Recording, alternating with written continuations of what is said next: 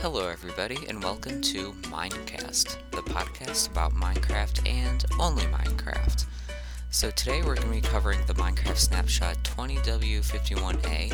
This one adds a new mob to the game. We'll get to that when we get there. A tutorial on Ultra Hardcore survival, as if hardcore wasn't hard enough already. And the Minecraft speedrun drama explained. So, Dream gets accused of cheating on his Minecraft speedrun. We'll get into that a bit later. So without further ado, let's get right into it. W51A. So, ready your screenshot buttons and start rehearsing the naws. The final snapshot of the year, so we won't get any more snapshots till 2021, enters Minecraft Java. What better way to end the year with something that's been in our bucket list for quite a while, the adorable axolotl. We hope you enjoy the year, end the year on a good note. Yeah, sure. And the entirety of Java team wishes you a happy holidays. So, new features. They added the axolotl. Amphibious. Axolotls currently love tropical fish, though this may change. Tropical fish or tropical fish buckets can be used to mate axolotls. They will swim around you if you're holding a tropical fish or a tropical fish bucket in one of your hands. When a player kills a mob that the axolotl was attacking or being attacked by, the axolotl will show its appreciation by granting the player temporary regeneration and removing any mining fatigue effects. You can pick up your axolotl in a water bucket and carry it around just like a salmon or cod. Axolotls will also always chase after squids and other types of fish. Axolotls are skittish, but they will attack drowned and guardians if you tempt them with their favorite food, tropical fish. Axolotls do not like it out of the water and will dry up and be taking damage if they're out of the water for longer than 5 minutes. An axolotl will not dry up as long as they're in water or rain. Sometimes when an axolotl takes damage, it will pretend to be dead so that it stops being attacked. That's kind of smart. There are 4 common varieties and 1 rare variety of axolotl. They do not spawn in the world yet, but you can find them in spawn eggs for them in the creative inventory. Changes. Bundles and shulker or box items will now drop their items when destroyed. Well, that's useful. Some changes have been made to skulk sensors. Eating start event has been removed as an event for a few reasons. It's inconsistent with our philosophy around vibrations. Mining a block is not considered a vibration because the physical event hasn't happened in the world yet. You can stop mining and the block will revert. This is the same for eating. You can start eating, but then stop and the food reverts as if eating never occurred. Which is kind of weird. Not like real life at all. It wasn't widely considered to be a useful event for players to use skulk sensors with. An eating finish and is staying and will likely be much more useful to skulk sensors for this scenario.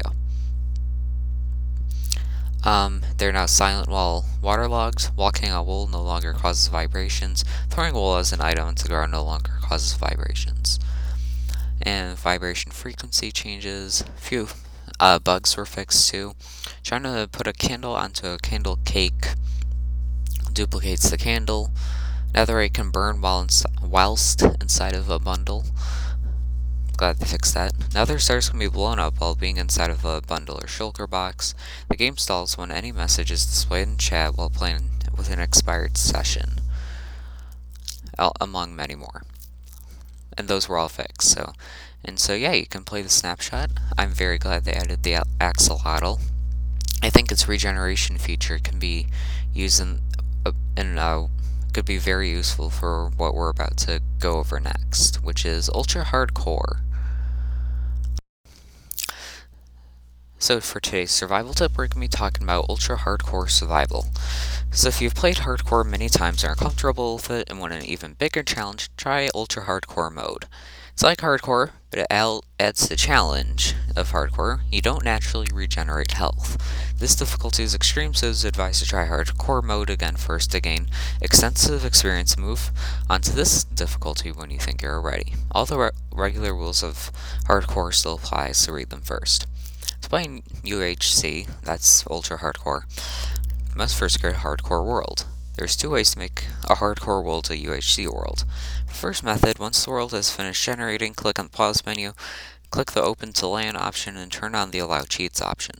Before clicking the start land button, before clicking on the Start LAN World button. Once this is done, exit the menu and enter the following command: /game rule natural regeneration false. Once you've completed this step, save and exit to the title screen before returning to the game. For the second method, click create new world and say don't cheat, I guess. Click create new world in Java 1.16 or above and set game mode to hardcore. Next, click game rules and select natural regeneration to make it false. Once you have done that, click create world. Now you've successfully created your own UHC world. In UHC world, there's a few tips you should be aware of. First of all, as stated before, there's no natural health regeneration, so remember to avoid even the most pathetic ways of getting damage, such as being spat on by a llama or touching cacti. You have to be really quick with getting resources, because no generation means taking damage much more dangerous. Find ingredients to make a golden apple, potion of healing, suspicious stew with regeneration. You can use oxide daisies to get those, or a potion of regeneration as quick as possible. These are some of the few ways to regenerate health in UHC. Although hard and labor intensive to acquire, a beacon can make your life significantly easier, along with reducing the amounts of potions and apples you may consume. Remember, hunger is the most crucial part of survival. As with normal survival, get food quickly. Keep a water bucket on your hotbar at all times. Falling and fire damage can be reduced by using a water bucket. Water buckets are your best friends. And there's also like a PvP game called UHC as well. Great way to check out if there are any players in the vicinity is to trap yourself. This is during the minigame, by the way. The lack of lighting causes everything to be dark except for name tags, which are now more visible than regularly. Golden apples are going to be your top priorities. Apples can be found on the surface and dropped from oak leaves like saplings. In many cases, you'll have more apples than gold. While waiting for your items to smelt, consider farming gravel to craft enough flint to craft arrows. The addition is suspicious to in Minecraft. Regeneration is much easier to get. Considering how much mushroom biomes remain one of the safest environments and the ease of growing flowers, suspicious stew may serve as an excellent early game healing item, and a much cheaper alternative to potions, albeit not as nearly as effective. Consider check out YouTubers or Twitch streamers to see their UHC strategies. The game usually goes up to 1 to 2 hours, so make sure you won't starve in real life or go to the restroom. Keep some water beside you and a snack if necessary. Wow. Never AFK. You don't want to come back and realize you got killed. Strength is extremely beneficial if not disabled. Being able to do an extra 3 damage in Java, I think it's 6 actually, and more damage in Bedrock on the first tier. Speed is another. Speed is another potion that is handy, being able to go to 20 or 40% faster. There are a lot of options you can do in single player UHC. But if you want to survive, you generally want to not take either much damage or get a lot of materials to heal with. When you start, get only 3 logs, make a crafting table and wooden pickaxe. Mine 3 stone, make a stone pickaxe, then mine around 10 blocks, make a sword, shovel, and axe. Mine 10 more stone to make for a hoe and a furnace. As you move, kill past the mobs and try to get 12 pieces of meat and 3 wool. Get 5 more logs, make a chest and a bed. Find coal or iron, mine it. Try to get at least 1 wheat seed, till the ground next to the water and plant the seed. If you have wood, make a stack of torches. When the night falls, it is safer to go mining unless you already have a house with a bed.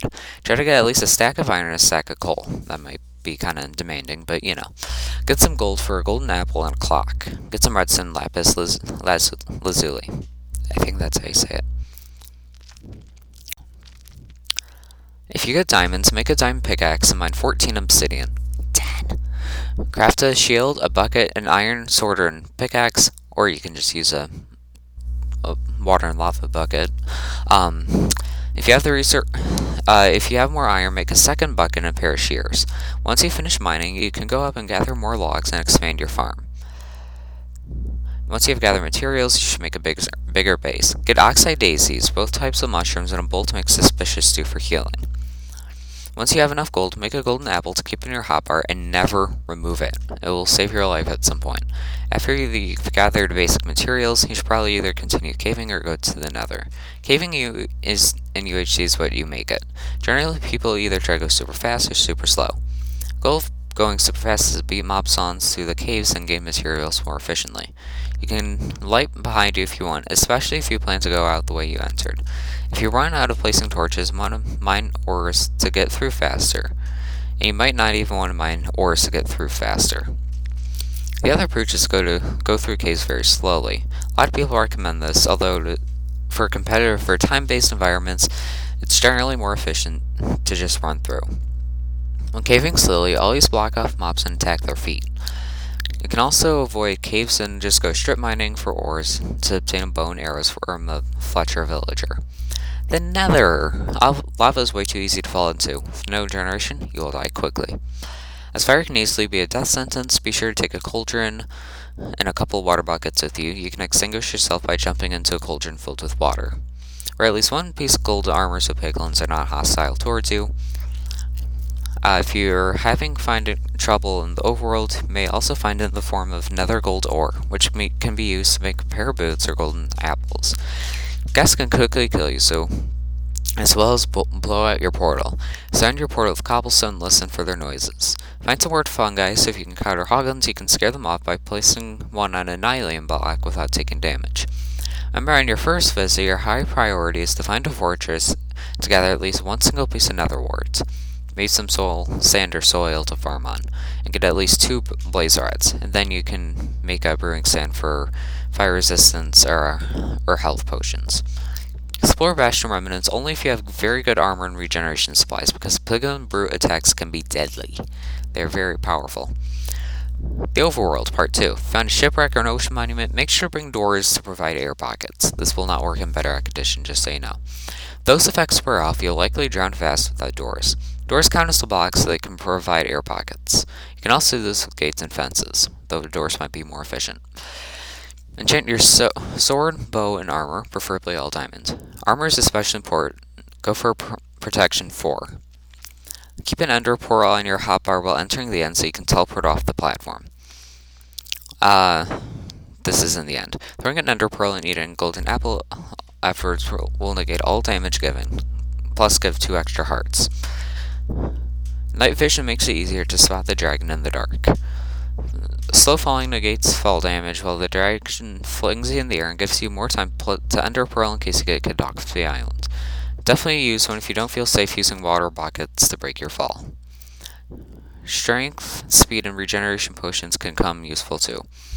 Always use arrows or other projectiles to destroy end crystals rather than melee weapons. Through the end crystals will always be enclosed by iron bars, but this can be bypassed by getting closer to towers and shooting them from the opening at the bottom of the iron bars. If you're prone to aggravating endermen, wear a carved pumpkin on your head. This will narrow your vision, so be mindful of where you're walking. Press F1 while wearing the pumpkin head hides the pumpkin face, but also hide your hot bar, your health bar, and your hunger bar. Alternative resource packs make the pumpkin face texture transparent. Well, that's useful. And that's Ultra Hardcore mode. Definitely more ultra than hardcore, and a lot harder too, because you don't regenerate health. And so next we're going to be moving on to our news article. And so for our news article, we're going to be covering Minecraft speedrunning team publishes official results of investigation to Dream's world records. As the result of a 2-month-long investigation, the Minecraft speedrunning team has published the finds of the investigation to Dream's runs. One of Minecraft's more popular streamers and YouTubers, Dream, has had 16th place speedrun from October 2020 removed from the official Minecraft speedrunning leaderboards. As the result of a 2-month-long investigation, the Minecraft speedrunning team has published the finds of its investigation to Dream's runs. Speeding Minecraft is a hobby that many people have picked up as a way of making the game more interesting. One of the more popular categories, of which there are many, is the any percentage random seed glitch list, which tasks the player with killing the Ender Dragon and reaching the credit screen as quickly as possible. The random seed means that the player has no idea where anything is, or if the world will ultimately produce the conditions necessary for a record-setting run. As of Minecraft 1.16 and the advent of piglin trading, world record times have become shorter and shorter depending on your luck with those trades. Therein lies the reason that Dream's runs were investigated in the first place. In a since-deleted tweet, another player, Minester Avenger, has posted Dream's trades with the piglins, pointing that out of the 262 trades, 42 of them produce an ender pearl. That is highly unlikely, even if you are very lucky. Wow, yeah, Dream got lucky. The speedrunning moderators then set out to discover how likely it was for anyone to be as lucky as Dream was over the course of 11 different streams. 29-page report largely consists, that's a lot of pages, the mathematical reasoning used to determine the investigation's conclusion, as well as exploring some of the game's mechanics that are relevant to the analysis. While the report should be read in full by anyone who's interested, the efforts to ensure that the conclusions were based purely on math and that personality conflicts are clear. A lot of what the conclusion relies on is the game's various random number generators. It's like ender pearls and blaze rods would be kind of rare to get. The analysis event even accounts for broken number generators, an event known as cosmic ray interference, an event that would temporarily cause a computer to miscalculate. It determines the math and design of the game don't allow for both ender pearl and blaze rod jobs to be affected naturally the way seen as in Dream's video. Several corrections to the math were made in an effort to ensure that as many variables were accounted for as possible before release. Ultimately, the investigation's conclusion was that the probability of any player experiencing luck Dream had in 11 different videos was 1 in 7.5 trillion. Plus, Dream's game was modified to manipulate ender pearl and blaze rod drop rates. Dream initially refuted the claims on Twitter and vowed to issue a response, saying that several of the site's moderators claimed that the investigation was biased. Well, this should be interesting. Maybe there's another news article for that in the future. Well, with that covers today's episode. I hope you all enjoyed it. This was episode 14, onto episode 15 just after Christmas. And for now, farewell.